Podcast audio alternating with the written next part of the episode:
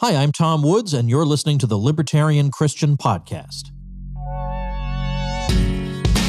Welcome to the show that gets Christians thinking about faith and politics. Get ready to challenge the status quo, expand your imagination, and tackle controversy head on. Let's stand together at the intersection of faith and freedom. It's time for the Libertarian Christian Podcast. Welcome to another episode of the Libertarian Christian Podcast, a project of the Libertarian Christian Institute. I'm Norman Horn, president of the Institute, and today I'm joined by my good friend Kerry Baldwin. We're going to be talking about faith seeking freedom yet again this evening. So, Kerry, welcome to the show again. Thanks, Norm, for having me. Yeah, it's always awesome to be with you and to discuss all sorts of aspects of liberty with you, Kerry. In this particular case, we want to talk about chapter 11 in Faith Seeking Freedom. And this whole podcast series, we're giving our listeners kind of an inside look into what's going on in our heads and kind of author's notes or commentary, however you want to put it. And it's just a better way of getting a little more out of the chapter for each and every one of you. Chapter 11 is on abortion. And Kerry, you're kind of our resident expert on this topic in a lot of different respects. And you know, you've done so much great research and have published a lot on your website, mereliberty.com. And I guess the first thing we want to start off with is if there's one thing we want people to get out of this chapter as they're reading through it, what might that be? Well, I think, you know, the one takeaway is that there's number one, a pro life libertarian view. And I would even argue that the libertarian view on abortion is pro life. But more importantly, it is a very distinct strategy from what the conservative or what I call the conventional debate does. So if you're somebody who has sort of slipped into the gray area, you know, you might be one of those who are saying, I'm pro life, but I understand the complicated nature of this. Or, you know, I'm just sick and tired of Republicans making promises and failing to keep them. Then this is the thing that you might be interested in paying attention to. I usually get great comments from both sides, really, whether pro choice or pro life in that sort of gray area, that middle ground area. Just lots of really good feedback about how this is a different approach. It's a much more compassionate approach, but it doesn't equivocate, right? It's not making compromises, it's seeking a better way. Right. And I, that's a, an interestingly appealing thing, I think, to a lot of conservatives who are pro life, especially, mm-hmm. who come to an understanding of libertarianism and see the uncompromising nature of you know the pro-life libertarian argument that flows out of the non-aggression principle but they still sometimes don't have a great strategy for it right so i think we'll, we'll get into that a little bit here in a moment but perhaps we should outline first what exactly does it mean to be a pro-life libertarian and how does the non-aggression principle flow into that because it's perhaps a little confusing for some people. Yeah. Well, and I also think it's helpful to point out there are many libertarians who are not pro life, and they would say that the libertarian position is a pro choice position, or at least, and I think that the Libertarian Party platform is pretty, or attempts to be neutral. Of course, that's not achieved, I don't think. But we'll talk about that in a bit. I actually I have another comment on that that I think you'll find interesting, perhaps. yeah. So the Libertarian Party platform just says, hey, this is a really touchy issue, and there's. And personal. and very, yeah, very personal issue. And there's people on both sides who hold a good faith belief in in their view, mm-hmm. but we're not going to really say one way or the other what you should think about abortion. And of course, the conventional pro life argument against that is well, if you're neutral, then you're in favor of it, right? In fact, I don't know if you saw about a week ago, I think, FreedomToons put out a little animated video, like showing a visual representation of how bad that neutrality argument is. It was really funny. So they have five characters. So they have one character who is stabbing, no blood but you know continually stabbing a person over and over and over and somebody comes up and is like oh i really don't like that but i'm not going to stop you from doing it because i take a neutral position and then somebody else comes up and they're like, oh, what? That's terrible. Why would you do that to somebody? But I'm not going to intervene because that's not my place. Anyways, it was just. That's a bit straw manny, though, wouldn't you say? well, I don't know that it's straw manny so much as maybe it oversimplifies.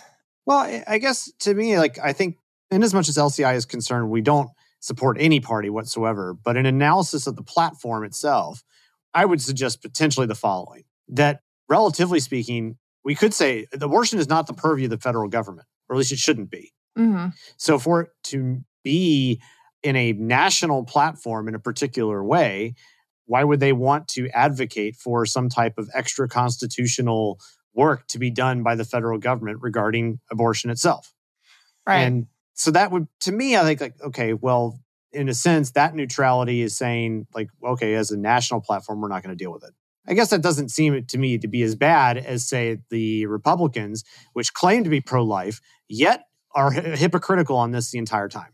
Right. Yeah. So, yeah. I mean, you can take neutrality or you can take hypocrisy. Yeah.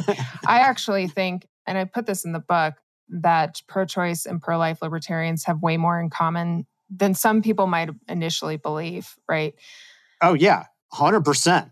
In many respects, we'd say there's more in common between those two groups than, say, the pro life libertarian and the pro life conservative. Exactly. Yeah. No, I absolutely agree. And again, that's, you know, for what it's worth, that's another kind of reason the platform thing doesn't bother me as much. But well, whatever. if I had my way, I would like to see the party platform actually indicate that we have common ground right?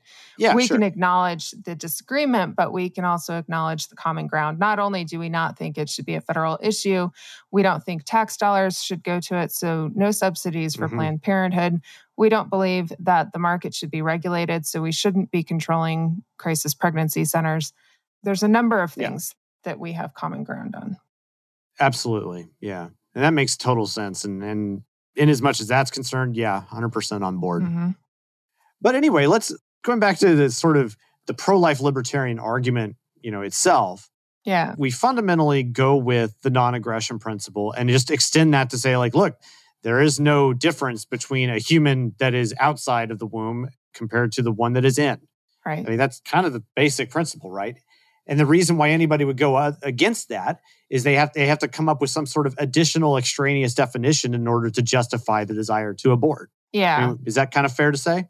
Yeah. So my argument is that a fetus is a self owner from the moment conception is complete, and by virtue of being a self owner, has rights, has negative rights at least. So since the fetus has negative rights, then you cannot initiate aggression against it. And that's where the, the NAP comes in, the non aggression principle. And so, of course, abortion would be an action of aggression because it's taking the life of the fetus. So that's the fundamental pro life argument. Fetus is a self owner, therefore has negative rights. Mom can't initiate violence against it. And so this gets kind of uh, messed up along the lines of a variety of different things in order to try and justify actions. Mm-hmm. One of them that we talk about in the book a little bit is that of, well, what about personhood? Oh, yes. and we could say, well, you know, I'm not as concerned about it being, you know, whether or not it's defined as a human, but but what I really care about is we can't be killing a person. Right. So we what we really need to do is figure out when it when it's a person. Yeah. What, what about that? So this was actually an argument on the pro-choice side first. A philosopher by the name of Mary Anne Warren suggested that it doesn't matter if the fetus is a human or not what matters is that the fetus is a person or not. So she offered a number of characteristics of personhood, including sentience, moral agency, and a number of other things that I can't remember off the top of my head. But interestingly enough, it's things that we might associate more with an adult human than even just a born human. But that's where the personhood argument came from was from the pro choice side. They tried to argue this isn't a person. If this isn't a person, then I think they were trying to say, according to the 14th Amendment, they can't have rights because they're not a quote unquote person. And so the pro life side came along and said, well, if that's your argument, then we just need to write a law that says that personhood starts at conception. And so now you have pro lifers who are advocating for personhood laws. And that's something I warn against because we don't need the government defining when personhood begins. I mean, quite frankly, we already tried that. It was just in the form of slavery and, yeah, you know, African Americans being considered three quarters persons. So, like, we've done that. So many good things result from people just saying, well, the government just needs to write a law. Mm-hmm. That just seems like it's a great approach. Oh, yeah. yeah. Well, you know, and then the flip side of that is that a lot of conventional pro lifers really do believe that all we have to do to end abortion is write a law. Like, you know, now we have heartbeat bills and yep. things like that. So, or pain bills, you know, you can't have an abortion when the, the fetus can feel pain. It's and like just create different technical obstacles to it rather than you know Right. deal with real issues. yeah. Okay, yeah, it's really awkward to even consider the implications of what happens when you start giving the government power such as this down the line. Right. It seems like there's a lot of negative repercussions or secondary effects that people would they won't anticipate them, but they're going to happen. Right. Yeah. So moving from there to, you know, what about the way that a lot of Christians and, you know, both of us come from theologically conservative backgrounds, you know, in the conservative wings of the church per se. So Mhm. we've been around those pro-life arguments for eons, it feels. yeah. What have you learned that helps in kind of combating, maybe not necessarily combating is the right word, but perhaps engaging better with these pro-life Christians who they feel like they want to do some good, Mhm. but they don't really see how to do so other than through the political process. Yeah, well, that's a good question. You know, one of my first podcast episodes that I did, or actually the first one that I did on abortion, was a constructive criticism of the pro life movement. And I used a study from the University of Maryland. A woman had been studying the pro life movement, just how it worked and what did work and what didn't work. And one of the things that she noted was that you've got these four or five different streams, I think she called it, of activism. And they're all disjointed, right? But only one of those streams is the political stream. So, at any rate, you have these conservative Christians who participate on a political level. And now it's not just the conventional pro lifers who are trying to criminalize abortion. You also have some Christians who have flipped and have gone to the other side, you know, arguing for the safe, legal, and rare argument that Hillary Clinton popularized way back Yeah. in the 1990s. And so they're taking that route. They're saying, no, we need to keep it legal so that we can help these women. You know, they want to take a more compassionate approach.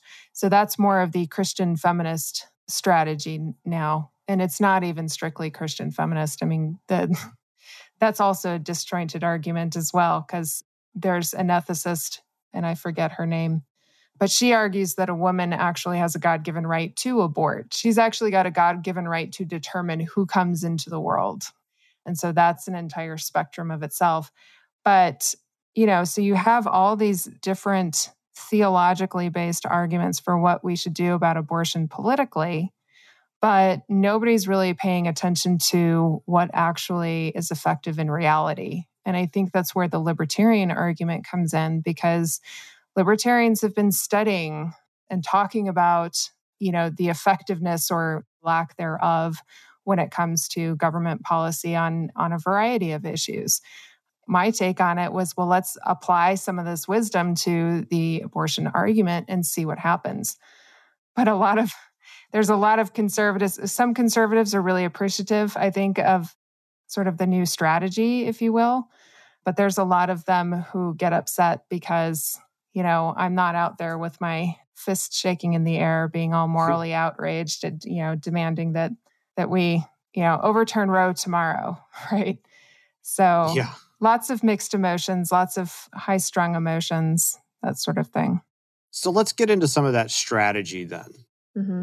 We know the position on abortion that we're trying to set, and we know what's not working.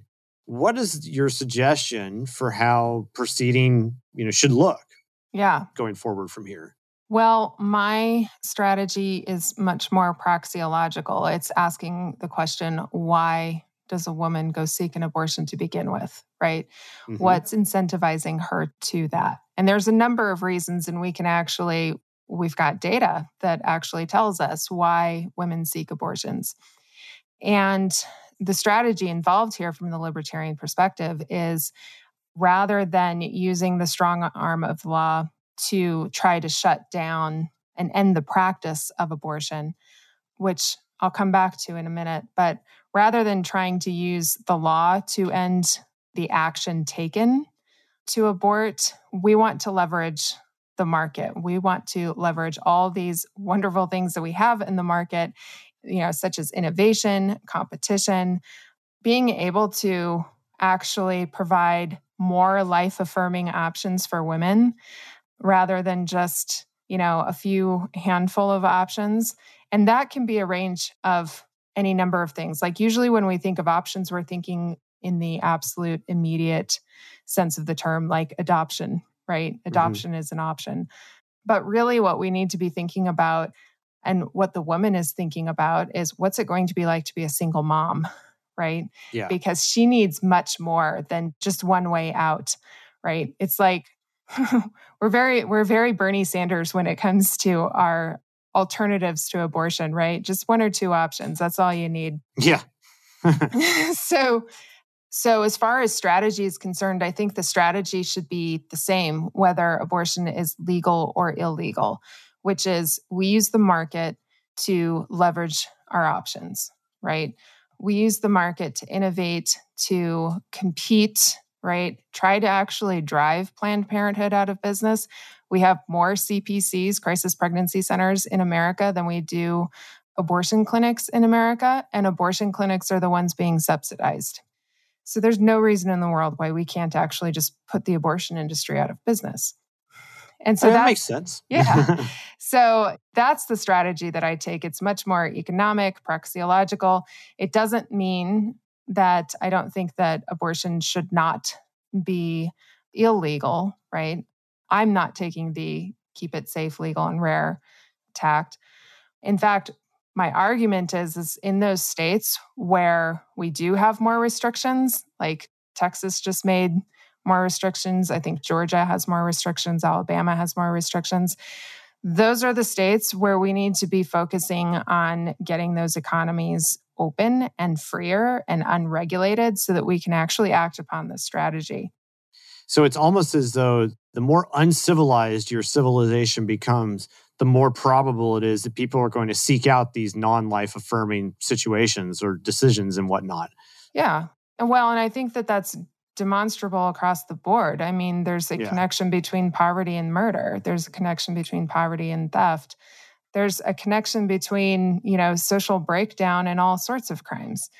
You know, and it's also interesting to note that those countries where women are most economically free are the most prosperous and the most civil. So, economic freedom is incredibly important to women, and not just in the sense of, you know, giving them reproductive rights in a broad sense, right? But letting them make these choices about their own life because every single choice a woman makes is going to affect whether or not she wants to have children or not, or how she's going to be able to raise those children. And I think one thing that the data does point to is that when a woman has her most basic needs met, she's more likely to keep her baby. So you're saying there's almost a win win scenario between, say, making peace and prosperity a better and more viable part of our own society and reducing abortion? Yes. Actually, and here's the thing here's the thing because you have a specialization of labor here. Pro choicers are motivated to prevent unwanted pregnancies. Pro lifers are motivated to find life affirming alternatives when unwanted pregnancies occur. We need both. We need methods that prevent unwanted pregnancies. We just don't want to include abortion in that category, right?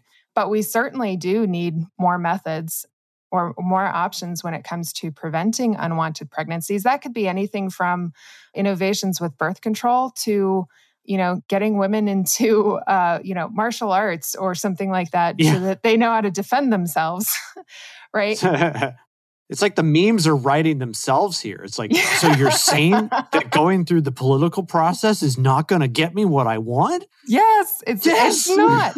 and actually, I think going through the political process actually creates this tension between those women who are trying to prevent unwanted pregnancies and those women who are trying to find life affirming options when unwanted pregnancies occur.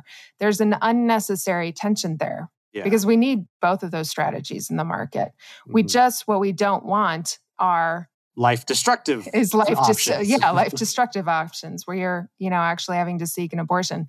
You know they say abortion is supposed to be a last ditch option but more often than not it's presented as the first option. And we don't need a market like that. That's not pro woman that's not affirming to a woman's agency. They aren't even told many times what their options are and quite frankly, we shouldn't be at the mercy of the medical establishment to know what our options are. So, again, we need a free market. Well, if your mind isn't blown already, then I hope then you'll get the book and check out the rest of that chapter and the rest of the book as well, which will give all sorts of interesting data and arguments for why a free society is definitely the best that we can do for ourselves as even as Christians in this world. Yeah in terms of you know building freedom options. So, Kerry, once again, thank you for joining me on this discussion. Very much appreciate it. Yeah, thanks for having me. This was fun. And if you're looking to acquire the book, it's out on Audible. And of course, you can get the paperback via our website at libertarianchristians.com, where we're even currently doing a promotion right now. If you send us some donation, we can send you a couple of copies. You can also get it on Amazon.com, of course, in paperback and in Kindle form. We hope that you've enjoyed this episode and make sure and come back again. Check out our other conversations about the various chapters in the book. And of course, our interviews and episodes about all sorts of libertarian and Christian topics. So, this has been the Libertarian Christian Podcast. We'll see you next time. Thank you for listening to another episode of the Libertarian Christian Podcast. If you like today's episode, we encourage you to rate us on Apple Podcasts to help expand our audience. If you want to reach out to us, email us at podcast at libertarianchristians.com. You can also reach us at LCI Official on Twitter. And of course, we are on Facebook and have an active group you are welcome to join. Thanks for listening, and we'll see you next time. The Libertarian Christian Podcast is a project of the Libertarian Christian Institute, a registered 501c3 nonprofit. If you'd like to find out more about LCI, visit us on the web at libertarianchristians.com. The voiceovers are by Matt Bellis and Katherine Williams. As of episode 115, our audio production is provided by Podsworth Media. Check them out at podsworth.com.